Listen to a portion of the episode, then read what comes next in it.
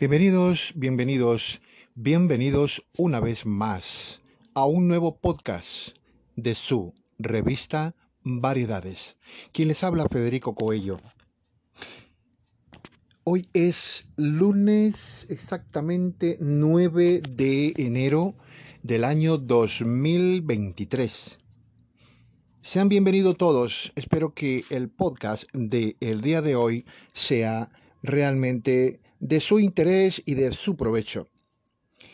Oficialmente es un podcast al que he llamado Amor, Noviazgo y Matrimonio.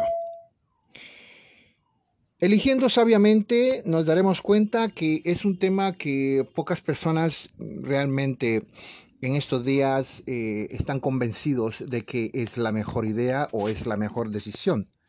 Pero, ¿qué dice la Biblia acerca de esto? Por ende, el tema de hoy estará sujeto a las escrituras, a la palabra de Dios. Entonces, comenzamos. Aparte de tu decisión acerca de recibir a Jesucristo como tu Salvador, la decisión más importante que puedes tomar es escoger a quién va a ser tu cónyuge.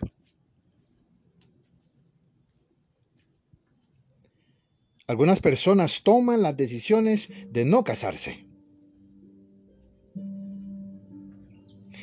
Y sin duda es una decisión aceptable, pero la mayoría de las personas sí decide casarse. Bueno, casarse es fácil, pero tener un matrimonio feliz, de éxito, no es fácil.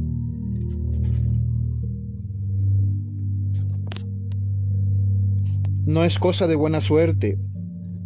Hay algunas cosas específicas que puedes hacer para mejorar grandemente tus posibilidades de un matrimonio feliz. A continuación, yo les daré cinco cosas. Hay cinco cosas. La primera es, comprende cómo es el matrimonio bíblico. La segunda es, sé la persona correcta. La tercera es, confía en Dios para que Él te dé el cónyuge correcto. Cuatro, elige sabiamente. Y cinco, busca la bendición de Dios en tu compromiso matrimonial. Debemos entender, antes de continuar este tema tan controversial en estos días, que el matrimonio siempre estará aprobado por Dios. Pero si tú eres siervo, si tú eres cristiano, si tú eres alguien que está conectado con Dios, debes encontrar la persona idónea, no un yugo que sea desigual, para que no te perjudique en tu vida espiritual. Consideremos estas cosas. 1. Comprende cómo es el matrimonio bíblico. El matrimonio es uno de los eventos más importantes en la vida de cualquier persona. Es el principio de toda una nueva vida al unir las vidas de dos personas en una. El matrimonio es un compromiso para toda la vida. Es una cosa seria.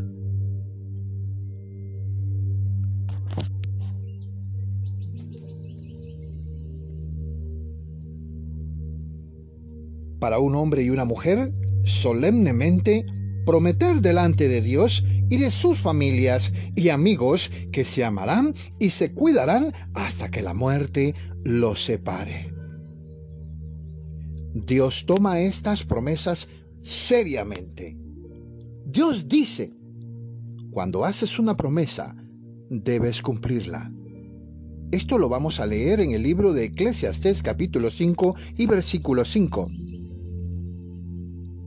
Dios no se complace en los que hacen promesas y no las cumplen. Esto incluye los votos matrimoniales. En su palabra Dios dice que aborrece. Atención a esta presión. Aborrece el divorcio, repudio. Y solo podemos encontrar en el libro de Malaquías capítulo 2 y versículo 16 puedes dar un gran paso hacia un matrimonio de éxito si tú y tu novio o novia concuerdan que el matrimonio es para toda la vida y el divorcio no es opción para ustedes.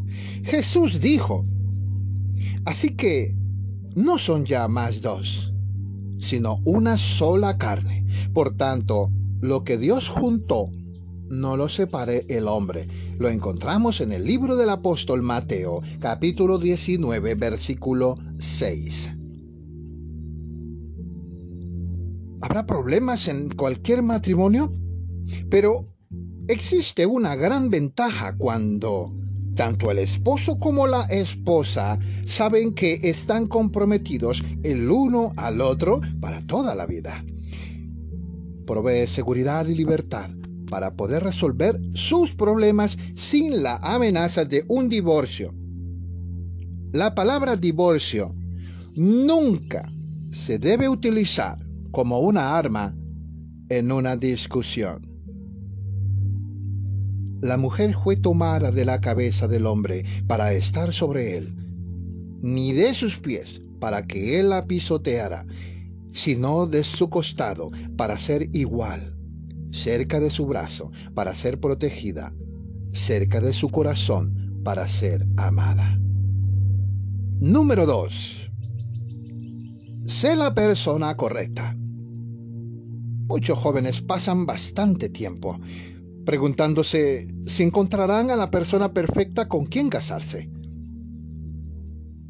De hecho, en estos tiempos, los jóvenes ahora tienen temor a fracasar y por ende toman la decisión incorrecta de no casarse y tampoco de no tener hijos. Observan el ejemplo de sus padres que tal vez son de un hogar que no está constituido de un hogar desintegrado y no quieren ser el reflejo o el ejemplo de sus padres. Por ende, estos tiempos tan duros. La mayoría de la juventud es un porcentaje enorme en el que los jóvenes ya no desean casarse. Prefieren vivir el día a día. Pero cuando tú comprendes las escrituras, entiendes de que Dios sigue aprobando el matrimonio entre un hombre y una mujer, por supuesto. Es tan importante que tú llegues a ser la persona correcta como encontrar a la persona correcta. A continuación hay unas cosas que tú puedes hacer para prepararte a ti mismo para el matrimonio. Establece una relación personal con Dios. Si tú no eres cristiano, lo más importante que puedes hacer para, para, prepararte para el matrimonio es establecer una relación personal con Dios a través de Jesucristo. Cuando llegues a ser cristiano, el Espíritu Santo de Dios entrará para morar en ti. La Biblia dice, el fruto del Espíritu es amor, gozo, paz, paciencia, benignidad, bondad, fe, mansedumbre, templanza. Bueno, templanza y autocontrol, para ser más entendido. Esto lo encontramos en el libro de Gálatas, capítulo 5, versículos del 22 al 23. Estas son las cualidades que hacen que un hogar sea como un paraíso aquí en la tierra. Quizás ya seas cristiano, pero ¿tienes una relación diaria personal con Cristo? ¿Lees la palabra de Dios cada día? ¿Estás creciendo en las cosas del Señor? ¿Eres fiel en tu iglesia local? Si amas de verdad al Señor y te deleitas en Él, Él te dará los deseos de tu corazón. La Biblia dice, Deleítate a sí mismo en Jehová, y Él te concederá las peticiones de tu corazón. Lo encontramos en el libro de Salmo, capítulo 37, versículo 4. Aprende a tener amor, que no es egoísta. Un gran factor en aprender a ser una persona apta para el matrimonio es aprender a tener amor, no egoísta. Como hemos dicho, Dios nos ha dado nuestro hogar como el mejor lugar en donde aprender esta clase de amor. Quizás tú piensas que los miembros de tu familia son difíciles de soportar. Bueno, algunas veces esto es una realidad. Pero esto es precisamente el lugar donde tú puedes aprender a tener amor sacrificial, que no es egoísta y que no es necesario para un hogar feliz. Así que empieza ahora mismo dándole gracias al Señor por ponerte en el hogar donde estás. Aprende a ser feliz como persona soltera es natural y normal para una persona joven anhelar un cónyuge, pero necesitas aprender a ser feliz y satisfecho siendo soltero. Cada joven necesita comprender que el matrimonio no es la respuesta para la soledad del soltero. Si no aprendes a ser feliz siendo soltero, no serás feliz siendo casado. Millones de personas casadas siguen sintiéndose solas e insatisfechas. Buscaron amor y satisfacción en otra persona y se llevaron una gran desilusión. Dios desea que aprendas a ser feliz y satisfecho siendo soltero. Apresurarte al matrimonio con la persona equivocada porque sientes pánico de quedarte soltero el resto de tu vida, es uno de los errores más trágicos que puedes cometer. El secreto de ser feliz y satisfecho es conocer el amor de Dios. Su amor te puede satisfacer completamente. Pon tu amor en Él. Ámale con todo tu corazón esto lo podemos leer en el libro de Salmos, capítulo 91. Especialmente los últimos tres versículos para ver lo que Dios ha prometido para cada persona que le ama. Si Dios ve que necesitas un cónyuge, te dará la pareja correcta en el tiempo correcto. Capítulo 3 Confía en Dios para que Él te dé el cónyuge correcto. Si tú eres cristiano, si tú eres cristiana, Dios se interesa mucho para que tú en tu pareja, en su palabra, Dios dice que los mismos cabellos de tu cabeza los ha contado. Si Dios se interesa tanto en ti, que está al tanto del número exacto de tus cabellos en tu cabeza, puedes estar seguro de que se interesa en la persona con quien te vas a casar. El matrimonio es un asunto muy serio, muy serio. Es un compromiso para toda la vida.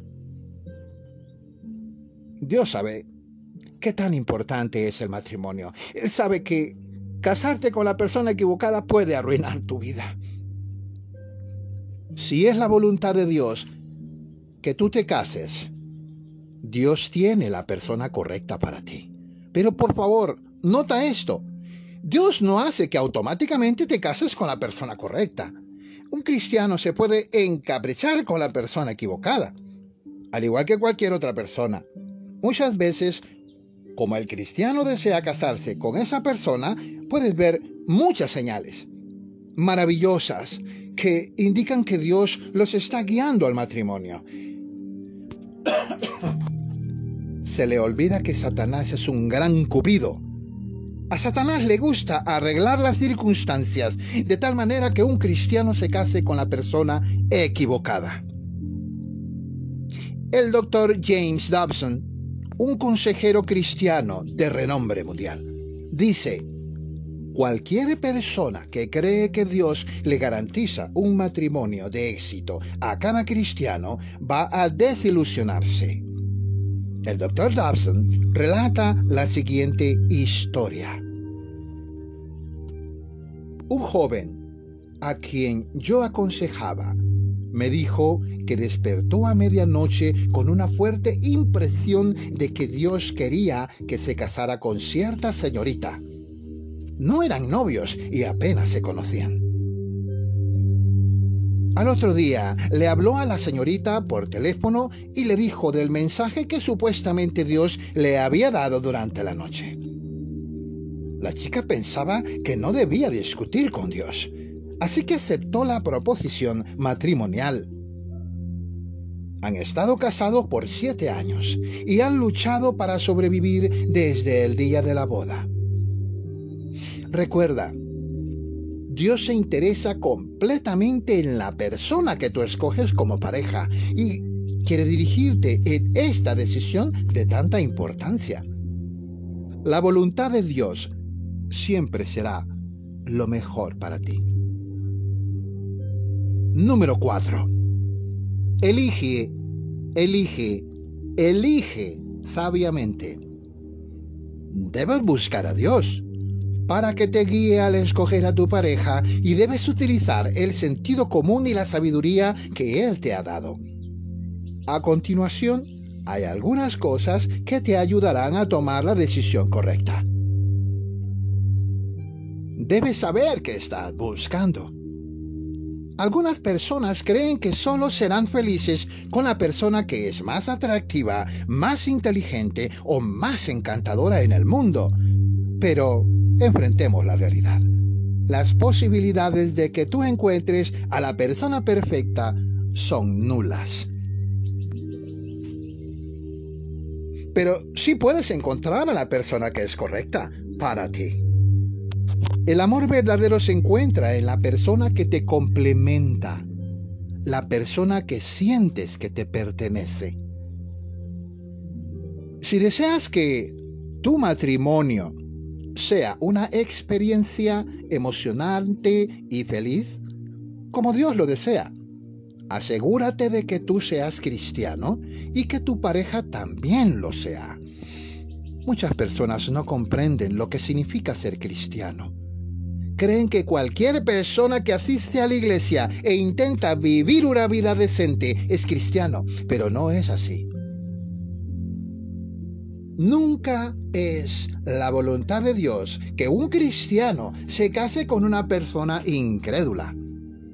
De acuerdo a la Biblia, un cristiano es aquel que se ha dado cuenta que es pecador y que ha recibido a Jesucristo como su Salvador. No hay un término medio, hay una persona o ha recibido a Cristo o no lo ha recibido.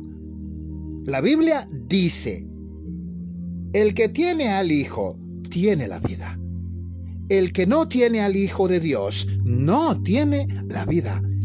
Esto lo encontramos en el libro de la primera epístola al apóstol Juan, capítulo 5, versículo 12. Como ya hemos dicho, nunca, nunca es la voluntad de Dios que un cristiano se case con una persona incrédula. Cualquier cristiano que deliberadamente desobedece el mandamiento claro de Dios al tener novio o una novia incrédula, y después casarse con esa persona incrédula, puede esperar consecuencias desastrosas. Pero, ¿qué tal si no sé si mi novio es cristiano o mi novia es cristiana o no? Si él es una persona que conoces bien o si ella es una persona que conoces bien, y tú no estás segura o seguro si es cristiano o no. Lo más probable es que no lo sea. Por lo menos no es la clase de cristiano que tú querrás tener como pareja. No es suficiente que busques a alguien que complemente sea cristiano. Perdón. Dentro de la simpleza. Necesita buscar a alguien que verdaderamente haya entregado su vida a Jesucristo, alguien que ha hecho a Cristo el centro de su vida. Tanto al esposo como a la esposa necesitan ver la importancia de darle a Cristo su lugar en su hogar. La Biblia dice, si Jehová no edificare la casa, en vano trabajan los que la edifican. Gloria a Dios por esa palabra. Esto lo encontramos en el libro de Salmos, capítulo 127, versículo 1 ten cuidado de la intimidad física. La intimidad física o las caricias incitan las pasiones sexuales y ciegan a los que están involucrados. Esto ha hecho que muchas parejas cometan errores que les afectan para el resto de sus vidas. Se casaron pensando que tenían amor verdadero, pero entonces descubrieron demasiado tarde que lo único que tenían era atracción sexual. No cometas ese error. Satanás ofrece emociones de corto plazo que te dejan con remordimiento a largo plazo. Dios pide autodisciplina y cuando le obedecemos nos da felicidad a largo plazo sin remordimiento. Asegúrate que se conozcan de verdad.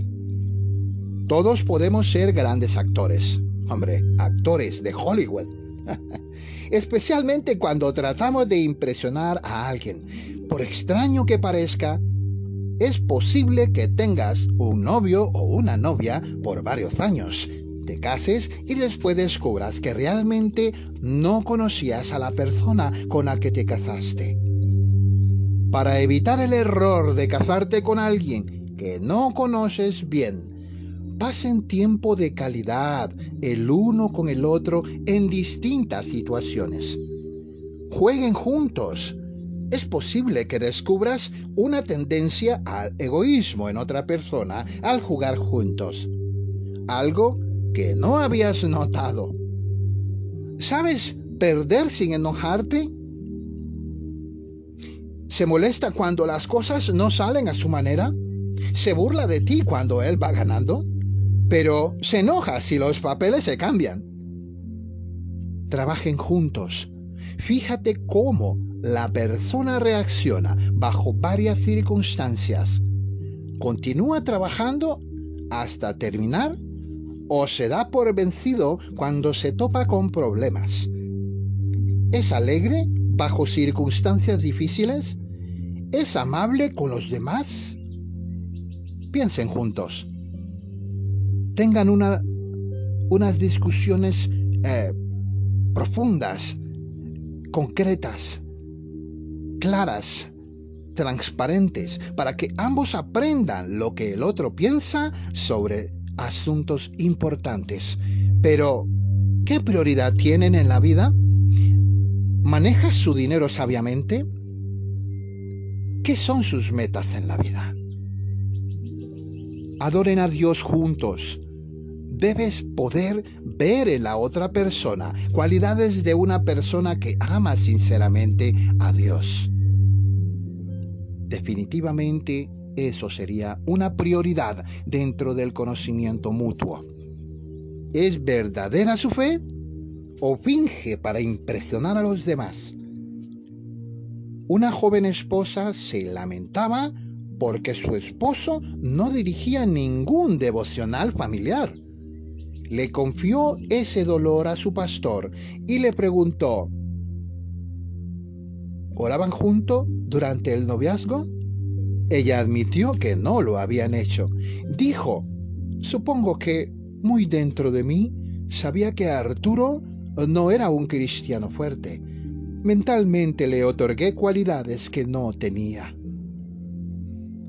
La relación más fuerte y duradera entre dos personas es una donde ambos son cristianos, donde ambos están creciendo espiritualmente y donde ambos están decididos a guiar a Dios, a seguir a Dios y cumplir su voluntad. Cuando tú y tu pareja se acercan más a Dios, también se acercan más el uno al otro. Ese es el mejor amor. Aprécense el uno al otro existe una cualidad que es muy importante, esto va para usted Iris, y que su relación debe tener. Deben apreciarse el uno al otro. Apreciar a una persona significa respetarla, ponerle un valor muy alto. En un matrimonio feliz debe haber un aprecio mutuo entre el esposo y la esposa. Cada uno respeta y valora mucho al otro. Una mujer desea tener a un marido a quien pueda admirar sin que él la desprecie.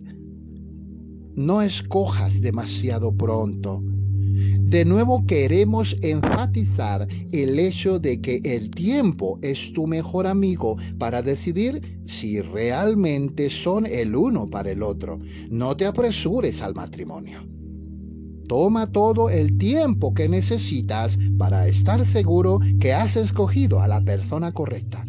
Pero no te comprometas para el matrimonio hasta que estés preparado para casarte pronto un noviazgo largo y un compromiso matrimonial corto es mejor que al revés. Si van a esperar más de un año antes de casarse, entonces esperen antes de comprometerse. Y como último punto, número 5, busca la bendición de Dios en tu compromiso matrimonial. Es un tiempo emocionante. Cuando encuentras a la persona correcta y se comprometen para el matrimonio, pero también es un tiempo peligroso porque enfrentarán tentaciones especiales. Muchas parejas que han evitado las relaciones sexuales durante el noviazgo suelen empezar a tener relaciones sexuales después de comprometerse para el matrimonio. ¿Razonan? Después de todo, planeamos casarnos. Si tenemos cuidado de que no nos descubran y evitamos el embarazo, ¿por qué debemos esperar? Este razonamiento es equivocado. El compromiso no es lo mismo que el matrimonio. Los compromisos suelen romperse. Quizás nunca te cases con la persona con quien te comprometes. Si terminan su compromiso, el hecho de haber tenido relaciones sexuales hará que el compromiso sea más doloroso. Además, ¿cómo te sentirás cuando conozcas a tu único amor más adelante? ¿Cómo le dirás, cómo le dirás la verdad si no lo dices? ¿Qué sucederá si te entera o si se entera por boca de otra persona? Una cosa es segura, te lamentarás por no haberte guardado para la persona con quien pasarás el resto de tu vida. Estoy de acuerdo que hay excepciones en parejas que ya eh, han estado casadas o que ya tienen hijos de por medio. Algunas excepciones son válidas cuando ambos están de acuerdo y no solamente eso, sino que como primera instancia tienen como la referencia y simple efecto de ser cristianos.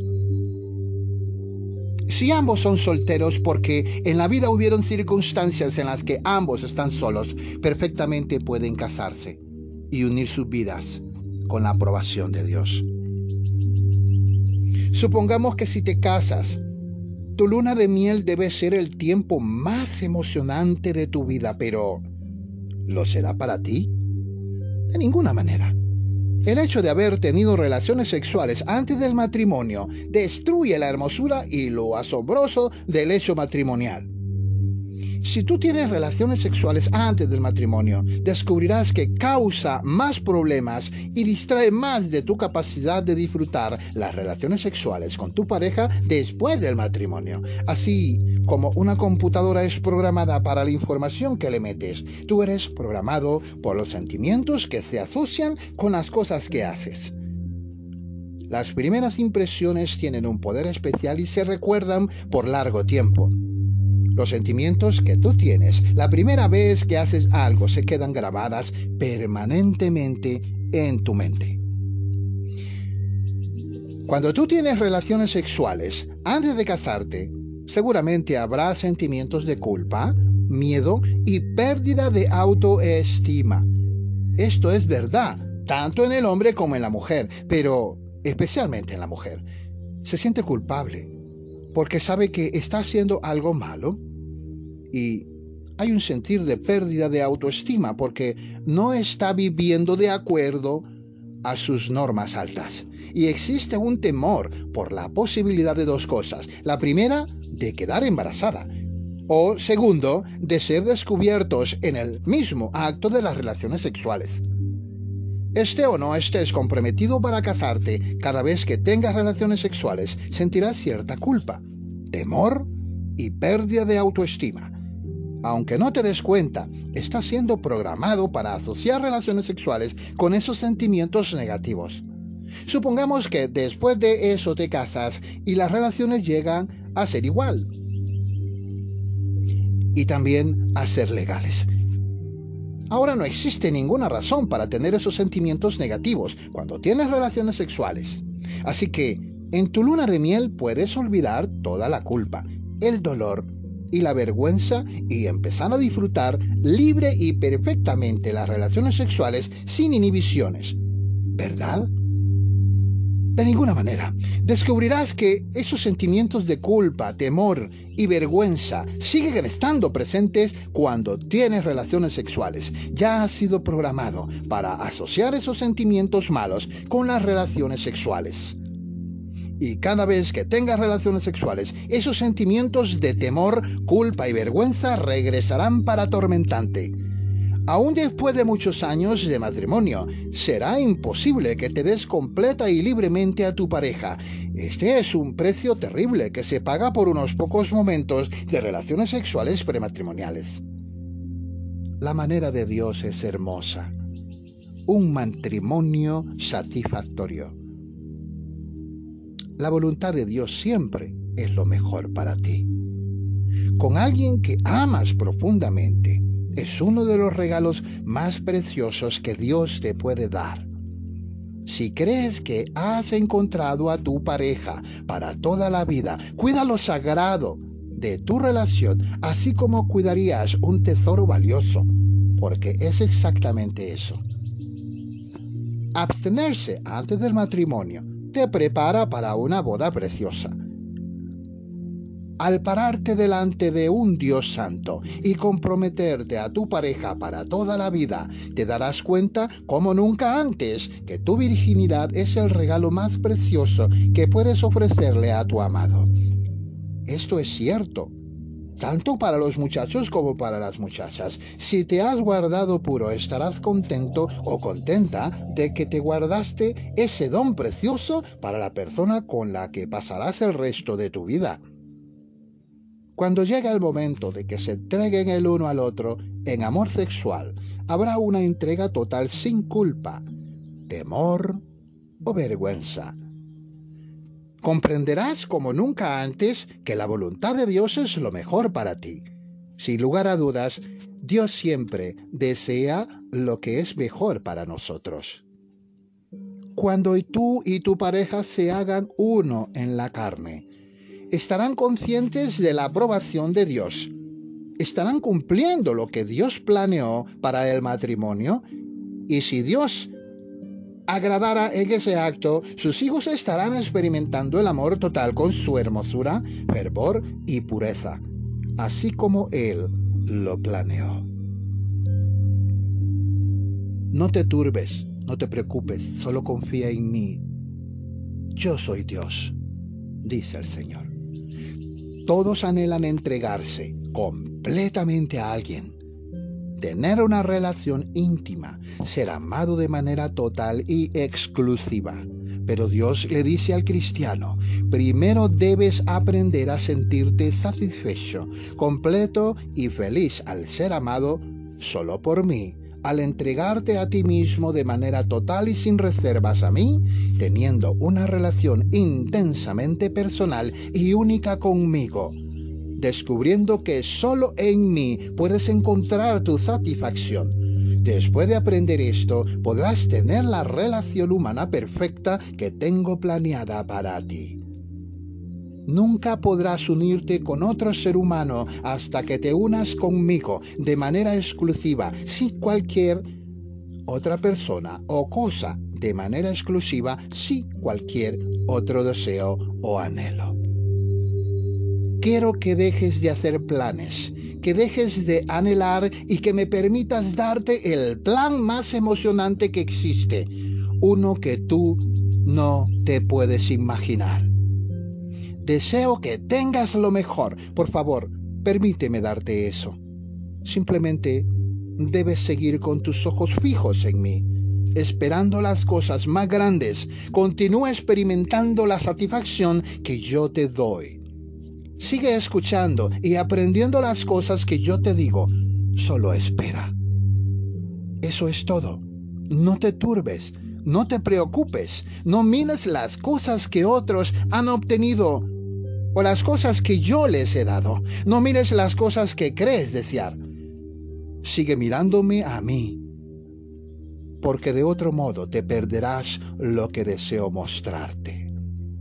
Y luego cuando estés listo, te sorprenderé con un amor mucho más maravilloso de lo que cualquiera de ustedes haya soñado.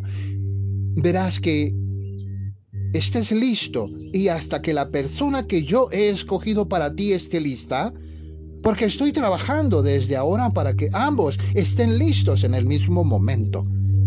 Hasta que ambos estén satisfechos de manera exclusiva conmigo y con la vida que he preparado para ustedes, no podrán experimentar el amor que es un ejemplo de su relación conmigo, el cual es el amor perfecto. Y amado mío, Deseo que tengas este amor tan maravilloso. Deseo que lo veas en la carne como un cuadro de tu relación conmigo y que disfrutes material y literalmente la unión eterna de la hermosura, la perfección y el amor que yo te ofrezco conmigo mismo. Debes saber que te amo completamente. Soy Dios. Cree y satisfácete. Qué preciosa palabra. Esto ha sido todo en este podcast de su revista Variedades. Le doy las gracias a cada uno de los que escucharon esta porción, este breve estudio relacionado a la pareja, al amor, al matrimonio.